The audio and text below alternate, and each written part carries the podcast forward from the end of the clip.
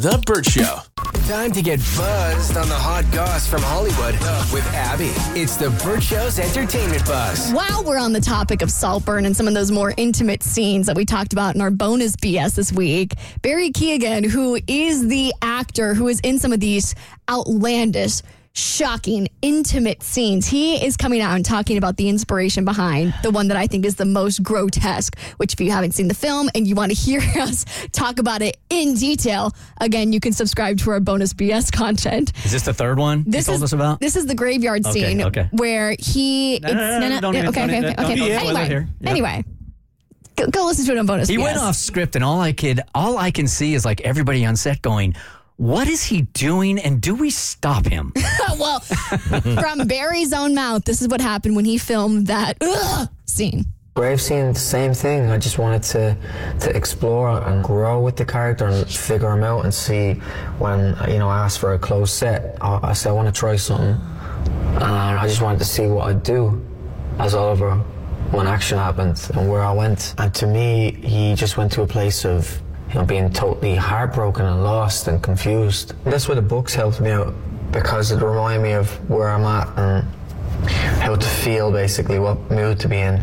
By the way, that was with an interview with GQ. Okay, so he he asked for a close set. So we're sitting there thinking everybody's watching Yeah. this. So It's got to be a cameraman, well, yes, obviously, but I mean, by close set, you probably have like you know director. director and you're camera person. And maybe somebody, I mean, we have plenty of people who work in the entertainment industry and the movie industry in our backyard. So if you you know how this, I'm interested to know like the inner workings of requesting a closed set and like exactly how many people are in in you know on the set. That makes so much more sense as to why he chose to do that. So this is I, I don't know the ins and outs of this industry either, but from what I understand, what you told us a few weeks ago, Abby, was that this was improvised. Improvised. Mm-hmm. So if he knew he was go- going to do this, then he would ask for a closed set, be, or right. You could be in the moment, like you could be doing it. But then it wouldn't be a close set. Oh, that's so true. you can ask people to sense. leave. Like everybody can be there, and you can request a close set, and everybody has to leave. Well, then it's not really very spontaneous, right? I have this idea. Everybody get out of here.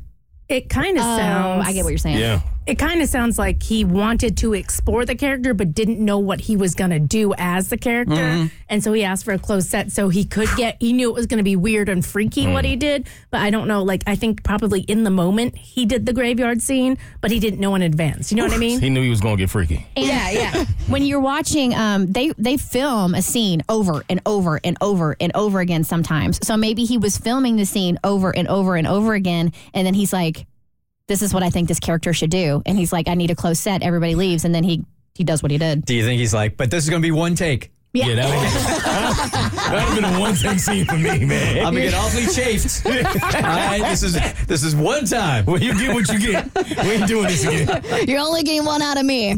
Okay, so as somebody with a breakup podcast, I talk a lot about like the most outrageous ones that I've ever, or I talk a lot about some really outrageous things. And I always know I'm going to get a good story when a thruple is involved. And now Peacock is introducing a new reality show that I think is going to give me a lot of content to talk about because a trailer dropped yesterday for a new dating show called Couple to Thruple. This is going to be so good. So we really have Not a to California king, by the way. we have to take a look at ourselves as a society because they are giving us what we want. And TV and movies now have never been more into shock value than they are right now. You got this mm-hmm. one, Saltburn, we were just talking about, which is three of the most shocking things I've ever seen in my life. That They- naked show. Yeah, the the one- naked yeah. dating show, also. We are just going to different levels of shock value now. Well, at this point, like, how do we top all of this? We're going to see three people dating each other. Then do we have like a, a show about four people dating? And then at what point do we just put on full intimacy scenes on the television and call it entertainment? I don't think we're far from that at all. I mean, I think if you go to other countries, that's happening already. Really? Uh huh. There's I would way doubt more it. nudity and way more liberal when it comes to that Well, kind of that's stuff. because yeah, that naked show is is based in the UK. From England, yeah. Hmm, spicy. Well, that drops on February 8th. And if we're going to call TV a hobby, I think we should all pick it up as a hobby so we can all discuss it together. It's for research. For more stories, head to the Bert Show podcast on your favorite listening platform. The Bert Show.